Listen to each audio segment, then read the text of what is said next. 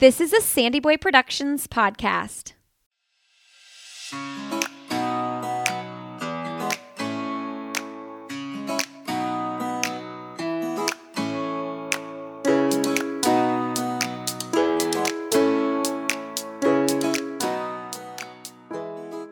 Everybody, welcome to Why Is Everyone Yelling with Lindsey Hein. I'm your host, Lindsey, and I'm so grateful you are joining us today for this podcast episode. This is a podcast for parents or anybody helping raise kids. And I hope you leave these conversations feeling like you got a big hug, a dose of encouragement, and I hope you know we are in this together. Today, my guest is Dr. Ariana Hoet, who works in pediatric primary care where she serves primarily Latino and Somali immigrant children. She's also the clinical assistant professor of pediatrics in the Department of Pediatric Psychology and Neuropsychology at Nationwide Children's Hospital in the Ohio State University. She is the clinical director for On Our Sleeves, which is an amazing resource. It is a movement for children's mental health. On Our Sleeves provides free resources. They help break stigmas and start conversation. You can take action to support children's mental health today, and On Our Sleeves provides you with an incredible resource. Go to onoursleeves.org to learn more. I hope we answer some of your questions in this episode with Dr. Ariana Hoet. She helped me a lot understand how I can talk to my kids about hard things. And uh, I hope we will all go support the mission of On Our Sleeves as well and utilize their resources. I mean, I think that that's something that we can really find a lot of value in. If you are enjoying this podcast, please leave us a quick rating and review on iTunes or wherever you listen. Uh, you are actually entered to win a pair of Goodr sunglasses when you do leave a rating and review, so you might as well. They are a sponsor of the Sandy Boy Productions Podcast Network, so once a month we draw a new winner to win a pair of Goodr sunglasses. We just sift through all the ratings and reviews and take a random winner so you might as well go enter to win by leaving a rating and review. And that is a super helpful way potential new listeners might be able to find this podcast. And, you know, my hope is that if it's helpful for you, it can be helpful for other people in your community and your network. So if you do enjoy this episode, please feel free to share it. We would really appreciate sharing it on social media. You can tag us, Why is Everyone Yelling? Or you can tag me, the host, Lindsey Hein626 on Instagram, and uh, let us know what you think. All right, friends, please enjoy my conversation with Dr. Ariana Hoet. All right. I'm so excited today to have Dr. Ariana Hoet on the show. Welcome to the show, Dr. Hoet. Thanks for having me. Really excited to have you here and so excited about the work you're doing can you explain to us a little bit about your background and how you became the clinical director at On Our Sleeves? Sure. Um, it's been fun. It's been interesting. So, I am a pediatric psychologist. Um, I was working in, pri- or am working in, in primary care prior to On Our Sleeves. And what drew me to primary care is really psychologists working in that setting, it's a really great way to increase access to mental health services. We know that about one in three visits to a primary care clinician is for a mental health question. Wow. And we also know that pediatricians are telling us we don't have the training to to answer the questions we're getting. And so I was very interested in primary care because it allows me to meet families that day I can answer their question in that moment. And so it increases access. Um, it also increases health equity. We know that a lot of families of diverse backgrounds are going to the pediatrician, are going out into places in the community that they trust way before they're going to a mental health clinic. And so not only is it increasing access, but it's decreasing the stigma. The amount of times I've had someone say, oh, you're what a psychologist does. This is what it looks like. And then all of a sudden, you know, they'll tell their friend or their neighbor, and it spreads that awareness of, of how a psychologist can be helpful. So I, I love it. I love working in primary care. And then the opportunity for On Our Sleeves came up, and, and it was the opportunity to take that at a national level, um, bringing that education and awareness and evidence based information out to every community in the US being able to increase access, decrease stigma uh, was just something that I care about a lot. And so I was very excited to join on our sleeves. Gosh, I I have so many thoughts and questions about working with a psychologist and you know, I actually as an adult recently started seeing a therapist myself for the first time ever. And I was thinking about this because in that moment that I finally broke down and thought I need to go do this, I basically just went to the place a friend referred me to. Mm-hmm. They didn't take my insurance, but I said, I don't, I don't care. I will pay any dollar amount to feel better right now. I have to do something. But I didn't have the energy, right, to like research and do all this stuff. So I Mm-hmm. just went. And how easy it was for me though, because I financially could do that. Sure. And I've been, I mean, I cannot get this off my mind that I had the capacity, the time, the Mhm. money to go do that. And so I've been thinking about it with my own son, one of my kids, eh, who I think we need to, you know, go talk to someone and just, it sounds silly, but other people might resonate. The work that goes into finding where to go, where do I Mhm. even begin? Will this be the right fit? And as you're talking, I didn't even know I could go to my child's pediatrician and say, "Do you have someone on on staff that I can talk to?" Mhm. Yeah, I it's interesting because the this national stat is from the moment a symptom presents itself to the moment you're connected to therapy, it can be 10 to 11 years on average. Yeah. Wow. So, I mean, that's for many reasons, but part of it is if you if your child breaks a leg, you know exactly where to go. Mhm. When you're worried about your child's behavior, their mood, their socializing, we don't yet like have a an, a a society-wide understanding of who do I go to, where do I get help, how do I navigate, and like you said, the the time and energy um, it takes to to navigate all of that. It, it can be on our sleeves talks to to parents. Sometimes we do surveys from parents, and um, a quote that always sticks out from to me from a parent we spoke to that she described it as a full time job, navigating and advocating for her child's mental health and wellness. So it's a lot of work. And as a parent, like as I walk through my own mental health challenges, it's like I want to very much make sure I'm not putting my child on the back burner, you know? It's it's really complicated. Um, can you share a little bit about your background being an immigrant to the United States and how that affected your own mental health? Yeah, so um, my family and I moved between Venezuela and the US a few times. So the first time we came, I was eight years old. Uh, my dad was going to grad school, so we came. We knew it was limited time. We were here for five years. Um, and that time was was fine. It- you know, kids are resilient and they tend to adapt really quickly. Um, and so I I remember that time just it was new and weird and and but it was fine. Um, I learned English at that age and um, we moved back when I was 13 and then we're there for a couple of years and the the grad program my dad had studied at offered him a job uh, as a professor. So we came back when I was 15. So I was in the middle of my sophomore year, um, truly in the middle. It was January, so the the second semester was starting, and that time was really difficult. Um, you know that I would think back, I, I'd say that was kind of my first experience with depression. It was just um, lack of interest in things. Nothing was fun. I didn't want to do anything. I didn't really want to. Um, all I did was go home and get online and talk to my friends back home in, in Venezuela. And so it was really, really tough. And I had a great support system in my family, but depression is depression. And no matter what they tried, it was, it was just, I was not feeling okay.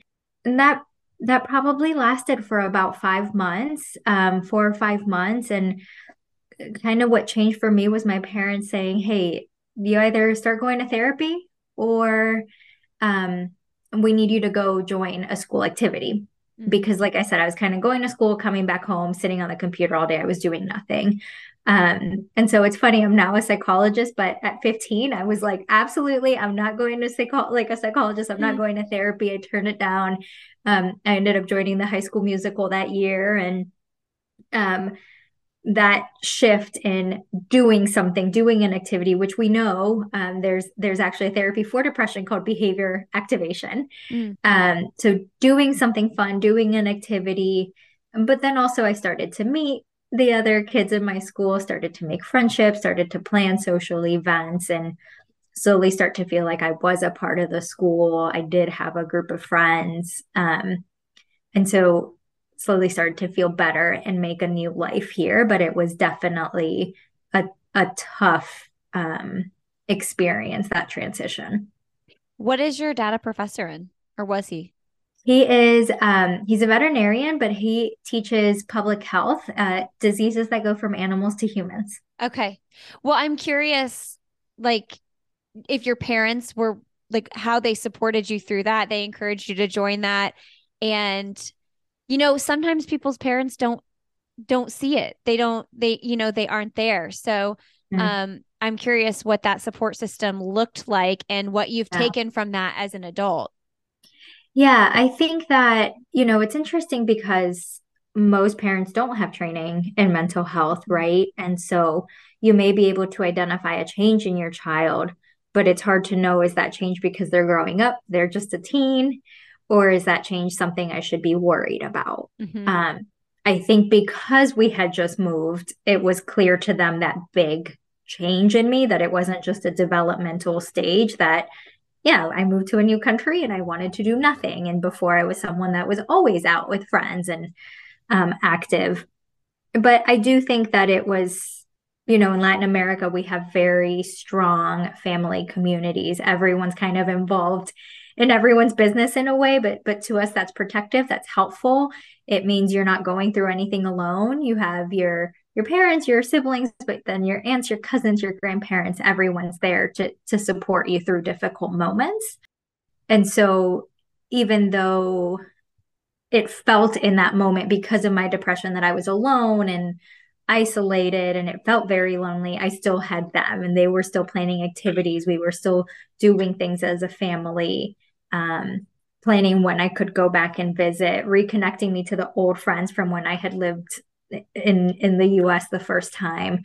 And so they they still did things to talk to me and stay involved and um, I remember my mom because I again I would come downstairs like I would come to the house and we had the basement where the computer and the TV was um, and I would sit and watch you know sad shows like a Dawson's Creek or something like that. And I remember my mom would sit and watch those with me, and she probably was like, "Oh, this is terrible TV," Aww. but um, she would sit and it would allow us to have conversations and be more connected. I think they knew exactly what I was feeling and exactly what I was thinking.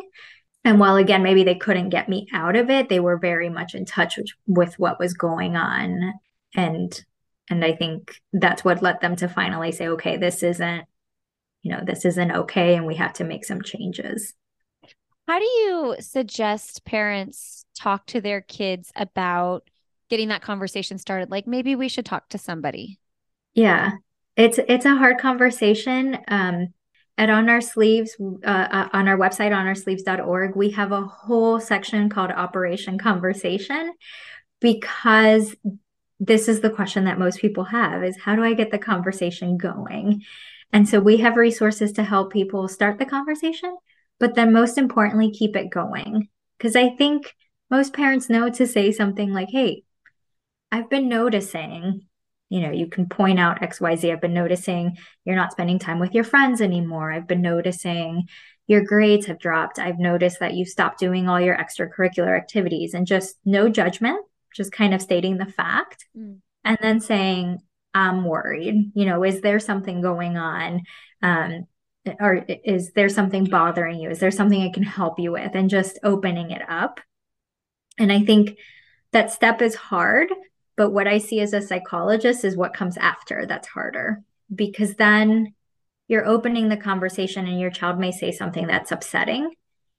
And as adults, we have to really make it about them and really take that breath and calm our emotions, not get defensive, not overly worry. Because if we respond in a way that isn't fun to them, isn't reinforcing to them, then they're not going to keep talking and they're not going to come back to us in the future. So, really taking that beat to listen, be fully present, let them guide the conversation, let them first tell you what what they think should be done. Um, ask if they're ready to hear your thoughts and advice so that again it feels reinforcing it feels rewarding. Like that was a good conversation i just had with this adult in my life and in the future i'm going to keep coming back to them. Gosh that's so tricky. And so you had mentioned that your parents kind of were like we're going to do therapy or you got to get involved in something. And what did mm-hmm. you call that? The um the the mode? Yeah, so there is this um, thing called behavior activation, which means doing pleasant activities.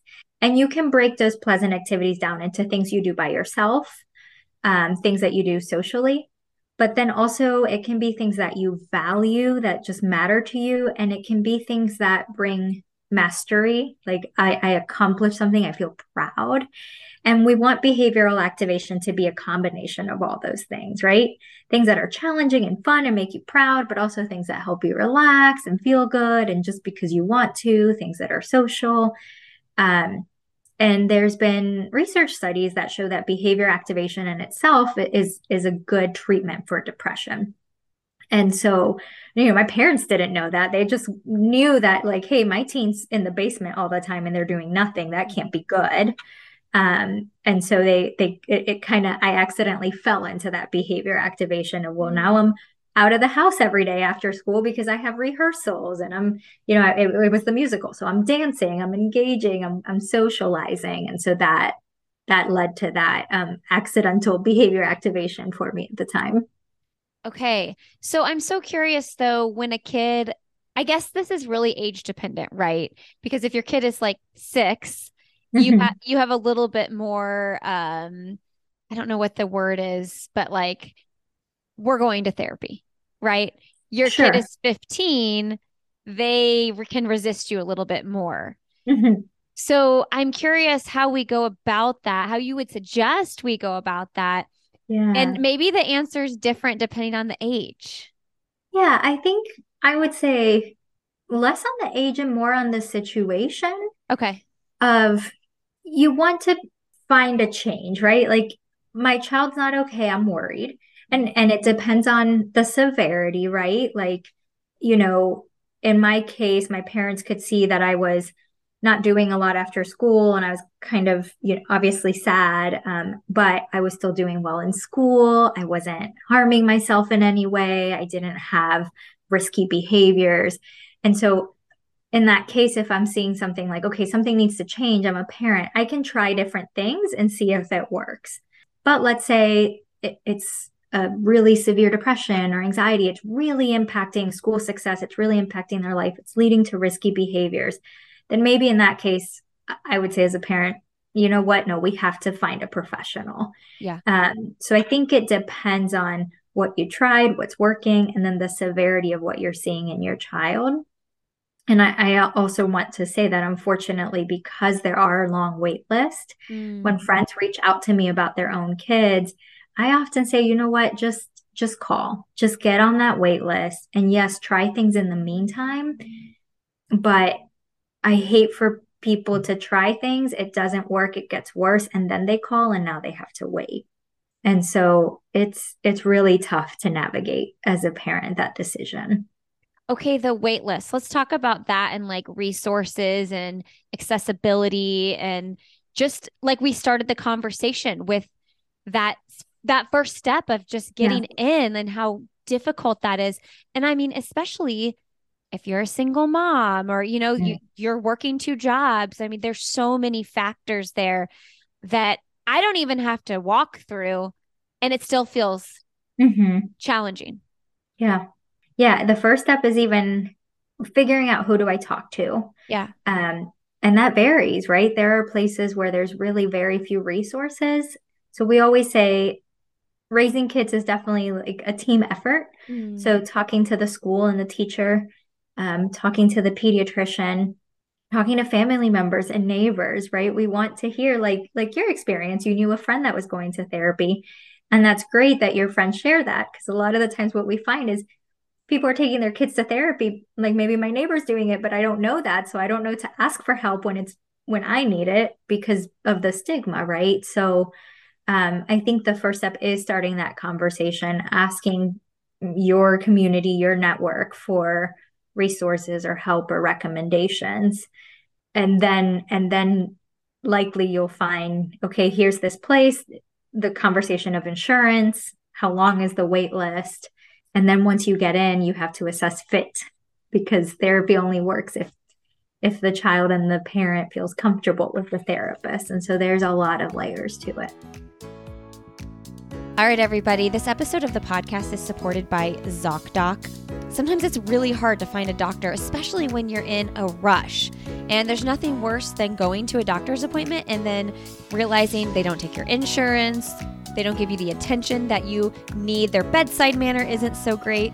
And guess what? ZocDoc is the only free app that lets you find and book doctors who are patient reviewed. Take Your Insurance are available when you need them and treat almost every condition under the sun. I love it when you can just get those reviews. And with ZocDoc, there are no alarms and no surprises. Choose from thousands of patient reviewed doctors and specialists. Browse doctor profiles, upload and verify your insurance information, and get your care that you need. Go to ZocDoc.com slash yelling and download the ZocDoc app for free. Then find and book a top rated doctor today. Many are available within 24 hours. That's ZocDoc.com, Z O C D O C.com slash yelling, ZocDoc.com slash yelling. All right, back to the show. I'm curious if we could walk through some pretty like basic level ways we could help a child who might be showing some severe anxiety, like maybe situational anxiety, even? Yeah, I think, you know, anxiety is interesting because we all feel it. Yeah. It's human. Um, there is a difference between anxiety as an emotion and anxiety disorder. Mm-hmm. And so, again, like we were saying earlier, we have to figure out as parents of where is it? Is this your typical human anxiety? I often tell um, patients that my job is not to make it go away. That's not realistic. Anxiety is what makes us get up in the morning when the alarm goes off and we don't want to wake up. Anxiety is what makes us study for that big test because I want to do well.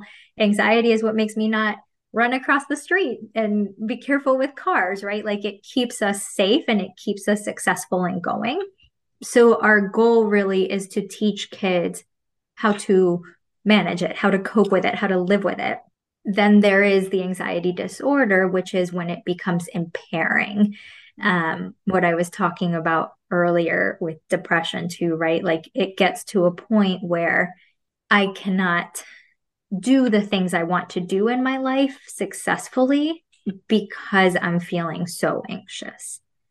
Um, and in that case, we have therapies that work really really well especially for kids to help them get to a place where they they can start living their life again. So as as a parent i think it's when we're talking about just a, just a anxiety versus anxiety disorder i would say the first recommendation is we can't keep kids from not feeling. You know parents often have this fear of uh, i don't want them to be sad or nervous or uncomfortable but that's not life and and that's not human. They're going to have those emotions. So how do we teach them to still do it afraid mm. still do those things despite the stress or fear or nerves that they're feeling? How do we teach them to calm the physical response of anxiety? How do we teach them to calm the mind? You know anxiety oftentimes comes from us thinking something bad's going to happen. I'm going to fail. I'm going to be made fun of whatever it is. So i always go back to the cognitive behavior therapy model where our thoughts are connected to our feelings and our feelings are connected to our behavior and then it just kind of cycles through. So as a parent understanding what my child is thinking and are those thoughts true realistic? How can i challenge them? Um, and then is the emotion getting in the way of behavior and how can we encourage that behavior gently um, safely but still not let the anxiety be in control of of what our choices are. Gosh, it's it's so crazy because I've been talking about this a lot with my therapist like that the anxiety is always going to be there. It's mm. it's how we live with it and manage it and you know, just gosh, it's so wild the things we've been talking about. But why do some people just not have it as much? It's it's like not fair. yeah. And that's where I was saying earlier, there's so many factors, right? Yeah. Genetics are a factor. Yeah. And what anxiety is, is our body's alarm system. It tells us when there's danger. Mm-hmm. And for some people, genetically, their alarm system goes off when there is no danger. It goes off really easily. And we do know that there is a, a um, what's the word, like a genetic component in terms of like if my parent had anxiety, I'm more likely to have it. Um, I have a three year old and I see that she's definitely um, a very anxious kiddo and and that runs in the family you know? So we know that some kids are more at risk than others and some um, adults. So there is that genetic component of your body just activates a lot more easily to the perceived danger when maybe there isn't any. Mm. so at on our sleeves you guys focus on working with underrepresented communities people with diverse backgrounds can you talk to us a little bit more about that and the challenges people with a diverse background might face that a white person in America might not face? Sure, sure. So, our mission at On Our Sleeves is really to reach every community um, it, with resources to help promote mental health and, and well being of children. So, really, the way we think about how when you have a child you're you kind of get a lot of information of how to keep them physically healthy, what they need to eat, how much they need to exercise, um, what to do if they have a fever, a broken bone, all of these. But they don't we don't really get quite yet the support we need on how do I keep them mentally healthy? What are those daily habits I have to do to support my child's mental health? And so that's what we do at On Our Sleeves is we speak to the adults with children in their lives on what are those daily strategies that you can use to create that bubble, that protection around your child. And just like physical health, you know, you may feed your child the healthiest options and they may exercise and still get sick. Yeah. Like that may happen with mental health. And so in those cases, we do have information of what does that look like? How do I ask for help? What are the different kinds of therapy? What are the different kinds of, of treatment providers? Um, and then in terms of diverse communities, we know that um, again, it, it, it's the the different factors that impact your mental health. Kids from diverse backgrounds are subjected to more stressors sometimes, or the families, not just the kids. Um, and those systemic stressors uh, is going to place them at higher risk for their mental health being impacted. And so we want to make sure that we're reaching those communities and giving them strategies to support their children, not just your daily protective factors that we're talking about, but also how do I help my child deal with racism? How do I help my child deal with bullying? How do I talk to to my child about for example violence in the media things like that to to give the families again the tools they need um, we talk a lot about um, we talk a lot to immigrant families and and the different layers that a child that that's an immigrant may face when trying to adjust to a new culture. And so um, getting that that education out there to families is really important. Yeah. You know my kids go to a pretty diverse school and they do have a lot of immigrant families in their school as well.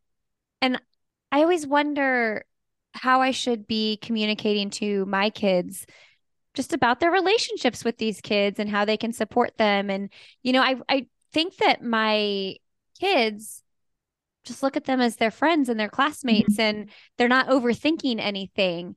Yeah. Um, so I'm just curious how we can teach our kids to be supportive mm-hmm. and and also just, you know, want it to be a natural thing where these are just my buddies, you know? Right. Right. Yeah, we we have resources, we have educational resources on that too. Like I, I think that's a wonderful question of if I'm a parent of a child that has um, friends that are of different backgrounds? How do I talk about it? Um, because we know that, you know, a lot of the times you hear the term colorblind. I'm raising my child to be colorblind. And we know that that actually doesn't work. Right. That, yes, you want your child to feel like differences are good and yeah. and that we're we all are um, valuable and the same as humans. And at the same time you want children to understand that people because of their backgrounds may be treated unfairly and may be treated differently and that they face different stressors than maybe you know i i would face. And so having to teach that is is hard. And so we do offer those resources to help. How do i guide that conversation of yes teaching the value and also building empathy and kindness so that children understand what what the reality is in, in the world right yeah i i mean i love that simple way that you just explained that that you could simply say that to your kid mm-hmm. about the other child facing different situations and more life stressors simply mm-hmm. because of the color of their skin or their background. Right. Right. Kids understand fairness from a very young age. Yeah. Um, you know, anyone with a toddler knows that. Like that's not fair. Why do they get one? I get two, right? Or the other way around. But um yeah, it's a concept that kids can can really understand at a very young age and building that empathy of because of the way someone looks or how they identify um, mm. can lead someone to be excluded um, or left out or even mistreated. Yeah. The other thing with our kids is like teaching them to be an ally and standing up for other kids, um, which I don't know. Have you read the book 14 Talks Before Age 14? I have not. So Michelle Icard is the author. She's been on this um, show before, and um, in this particular chapter of the book, she's not necessarily talking about race or mm-hmm. anything like that, but um, just talking about kids can be scared to be the one to stand up, even when they know that like what they see somebody else doing is wrong. And um, she recommends, you know, like if you're too scared in that moment, you know, you're 10 years old and you're too scared in that moment, mm-hmm to at least privately go over to this other kid and say, I saw what happened. It wasn't mm. okay. Because yeah. it does feel pr- like a lot of pressure to like be the person in the middle of a group to like, you know, oh, jump yeah. out. And I always tell my kids, you know, to do that. But in that moment, as a young child with an underdeveloped brain, what are they going to do? Mm-hmm.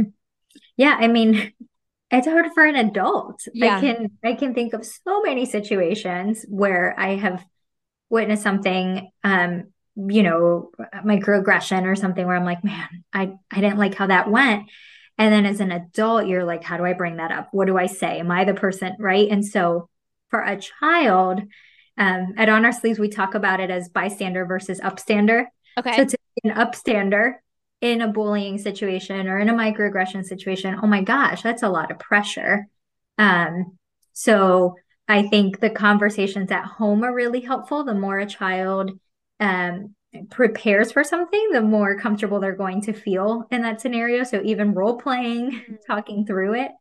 Um, but safety is a big, big factor when it comes to children. So if if it really doesn't feel safe in that moment to speak up, exactly what you just described, talking individually to the other child. Um, we have um, recommendations of grabbing that child and say, Hey, do you want to come and play over here? And then going somewhere that's near an adult and, you know, different things that a kid can do that may feel like less scary than speaking up and saying, Hey, don't say that, or that's not okay. Um, because it will depend on the situation and it'll depend on the kid's temperament and their personality. Like, again mine's just three but i know that with how with how shy she is i it would be really hard for her to speak up in a situation like that but she could grab her friend and walk away and, and do something like that that helps that other kid not feel so alone totally so if someone were to go to on our sleeves and maybe they're going there because they're like i don't even know where to begin like mm. and I'll, I'll get i'll give uh my family situation my my child, one of my children, he's so well behaved at school. Like, you know, it's like one of those kids that the teachers are like, just he's wonderful and he's yeah. the he gets the peer award and you know but man when this anger hits at home mm-hmm. It gets it's intense and so you you put off getting help because when it's good it's fine but then when it's bad it's like whoa this is scary like we need yeah. help yeah what's the first step? Um, you know, again, I think it depends. Like if you're at a place where it's like, I need to learn how to manage anger, mm. um, we have those resources. You know, everything at onoursleeves.org is free. Um, and so, and it's all created by the experts at Nationwide Children's Behavioral Health. So it, it's all based on science and things we know work. And so you can go on there, look on the search bar for anger, anger management, and and start learning of okay, here are things that maybe I haven't tried yet. Mm. Um, but then again, if it's at a place where it's it it's more concerning and it, it's I, I can't just manage at home anymore, then we also have those resources of how do I find therapy? How do I find support? Um, who do I call? And and but I would say definitely leaning on your community, your pediatrician, the school for those resources. There's more and more partnerships um, between schools and, and mental health clinics and between primary care clinics and, and mental health clinics. So I always say ask because you may be surprised that there's already that resource available. I wanted to ask one more question on the the comment you had made about you know, we go to the doctor, we get all these checkups. You go, you go get your one year checkup, your two year, your 18 month, you get all your shots, all the things. But man, we don't talk about mental health. And, you know, I don't know the facts, but I would assume the mental health crisis is a lot stronger than, you know, a kid being diagnosed with a rare disease, you know, and that you're getting screened for when you go to these physical mm-hmm. checkups. Mm-hmm. And not that those physical checkups aren't important. They are. We got to get, you know, we got to make sure everything's on track. But like, what needs to change and why aren't we addressing this? Yeah, I think integration, which is slowly happening, um, getting whether it's a psychologist or social work or mental health counselor, getting the mental health professionals into the pediatricians' clinics. Yeah. Um, like I said, it's happening more and more because we know it's a need. Um, integration is so important. We also um, are moving towards a healthcare system where there's a lot of screening, like you mentioned. So, the American Academy of Pediatrics already has recommendations for depression and anxiety screening. Um, the anxiety one is new as of last year, okay. but they do have these recommendations of okay, beginning at age, I think anxiety maybe 10 and depression maybe 12. I, I think so. Um, and you may start seeing that as uh, you know as you take your kids they're going to get that a little questionnaire nine questions that ask them about different symptoms. And that serves as a screener of okay this child may be dealing with depression or anxiety. Now the question is and this is why i'll always say integration is well okay if i'm a pediatrician and this child is positive on the screener what do I do? Yeah. Um, and some pediatricians feel really comfortable with that and some less so.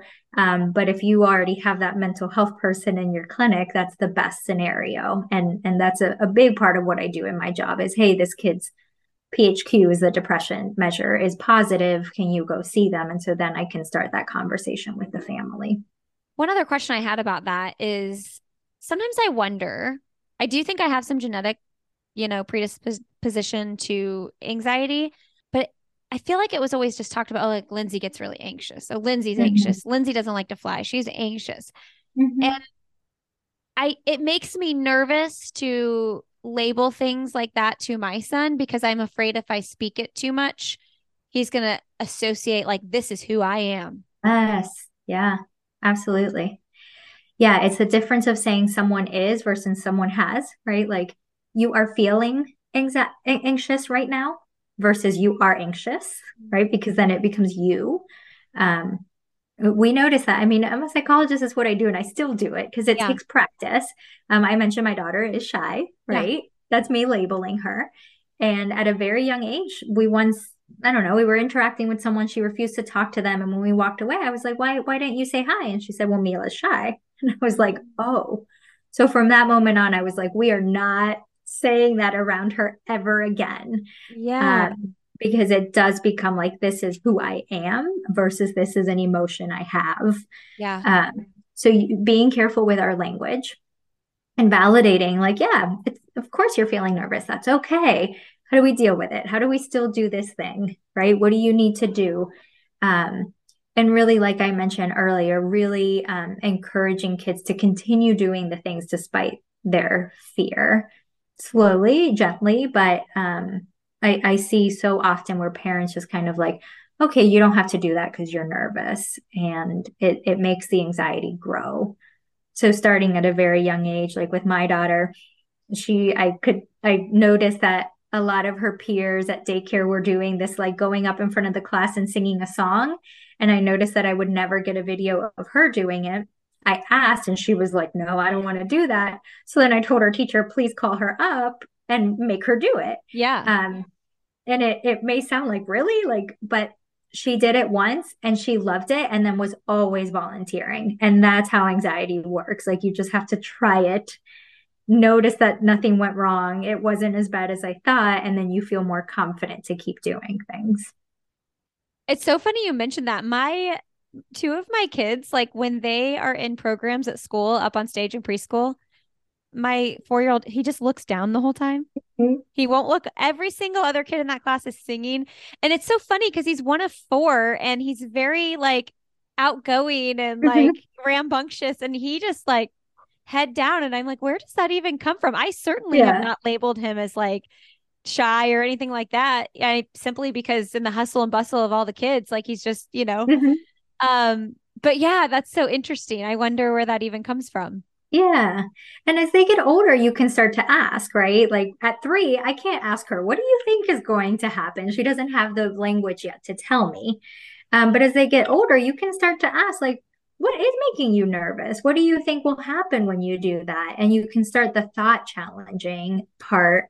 I use the movie Inside Out a lot in therapy. Okay. So I'll ask kids, like, what's the little purple fear guy saying? And what would Joy say back to the purple guy? Mm-hmm. And then have that conversation.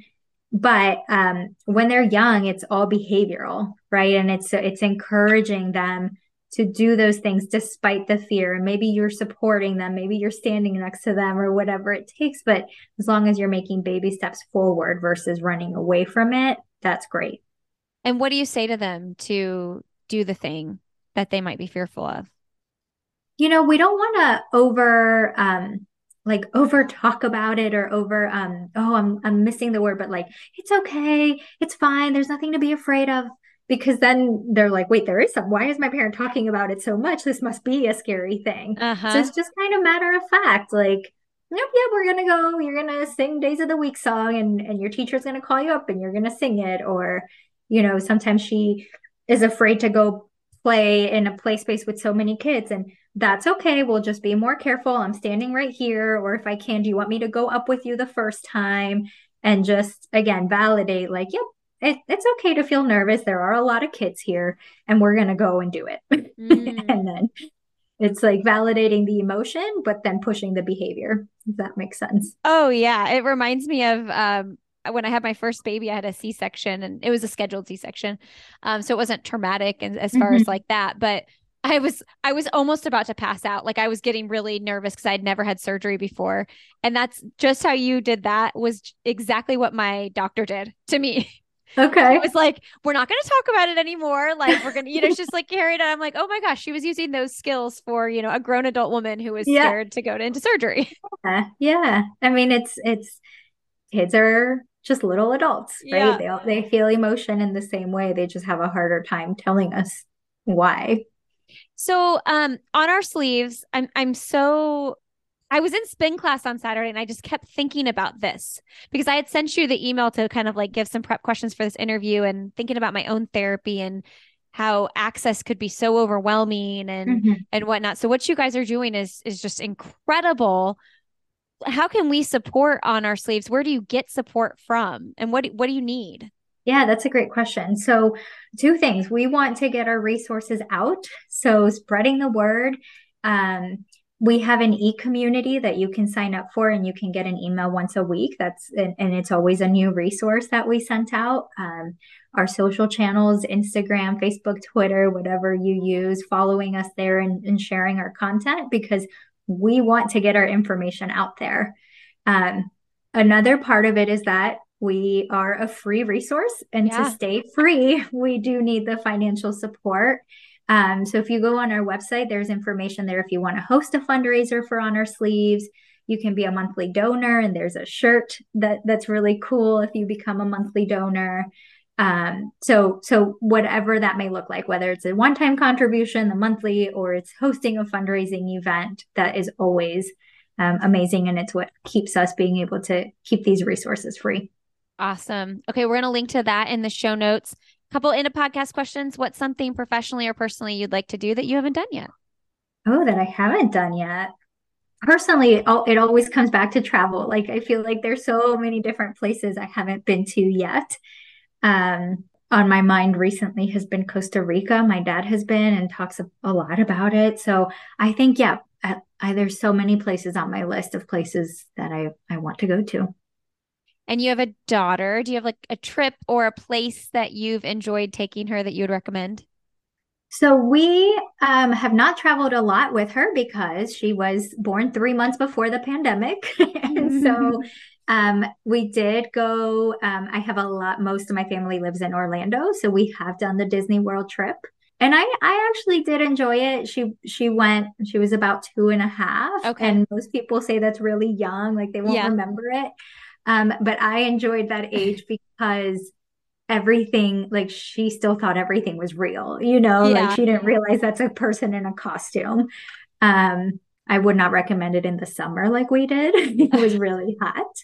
Um but i did enjoy the magic of taking her at a very young age of of you know her thinking that those were really the the characters from the movie and she still talks about it. So fun. Do you have a best most recent book you recommend you know, I have, it's not a most recent, and I wonder if I have it because um, I want to make sure I'm giving the right. I think it's called Baby 411. Let me look. I think I have it right here. Okay. So this is not mental health related, which is funny because we always talk about how kids come with the the a lot of information medically, but Baby 411 was the book that got us through infancy anytime we were stressed out new parents um, and we're like is her breathing normal? Is the skin of her color normal? You know all those questions um, baby 411 got us through and maybe one day we can have one that's all related to behavior and development and mental health but um, that's the book that anytime a friend um, is expecting i send out to them. Did you the like sleep feed play, sleep, feed, play? I mean, everything. It's like uh, it's it's huge. It's like this big book. Mm-hmm. Um, and just yeah, any question you may have about anything medical, mm. and it mm. explains it in a not so scary way. I love that. Um, yeah, I've noticed our trips to the doctor have been way fewer as my kids get older because yeah. when the babies get sick it's so scary. It's you know? so scary. It's just a total they can't communicate. Sick, yeah. Yeah. Like the first few days at home, I was like, why is she breathing like that? Right. It's this panic and it's like, oh, normal. You know, so you're sitting there counting breaths per second and or minute and all of this stuff. And um, you know, it it is terrifying as a parent. And so this this book helped our our fears a lot. Yeah, yeah, because especially with your first baby, those fears are real. I mean, they are real. I I don't yeah. want to go back there ever again. Yeah. Yes. I feel you if you're listening and this you have a baby for the first time because yeah, totally normal. Yeah, know that it's normal. Yeah, I have friends that I'm like, is it like do I have anxiety? Like, do I have an anxiety disorder? And it's like, you're just a new mom. Postpartum. Yeah. Yeah. Yeah. I mean, it got so much better with each baby for me, but that first one, I was, I was terrified to go to sleep because I was like, mm-hmm what if he doesn't wake up? You know, it's right. just all the things. Right. Yeah. Um, and some of that is just like you have to let go of what you can't control. You you mm-hmm. have to sleep. like yeah. you yeah. can't function. Yeah. Um so what is your last message to leave with our audience today? I would say parenting is hard. Um, as we were just talking about, parenting can be really stressful. Um, it can also be really fun. I, I talked to my colleagues here at On Our Sleeves that I've never felt such extreme emotions until mm. becoming a parent. Um, and most of us were not raised talking about mental health. And so, as you're trying to learn all these parenting things, like how to keep my child breathing and growing and what to feed them, um, we're here to support you in how do I talk to them? How do I form a healthy relationship?